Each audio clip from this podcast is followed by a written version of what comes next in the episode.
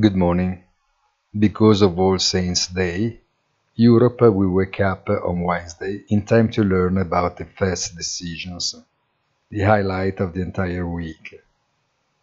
Wall Street, on the other hand, opened without any stop, looks tilted to continued increases in a row that have led it to recover 15% since mid-October.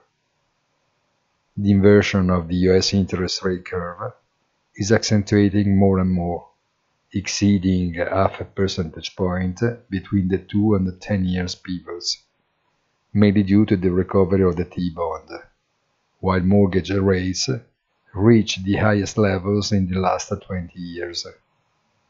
Need to pay particular attention to the evolution of the war in Ukraine after the latest events. Have a nice day and please visit our site easy-finance.it.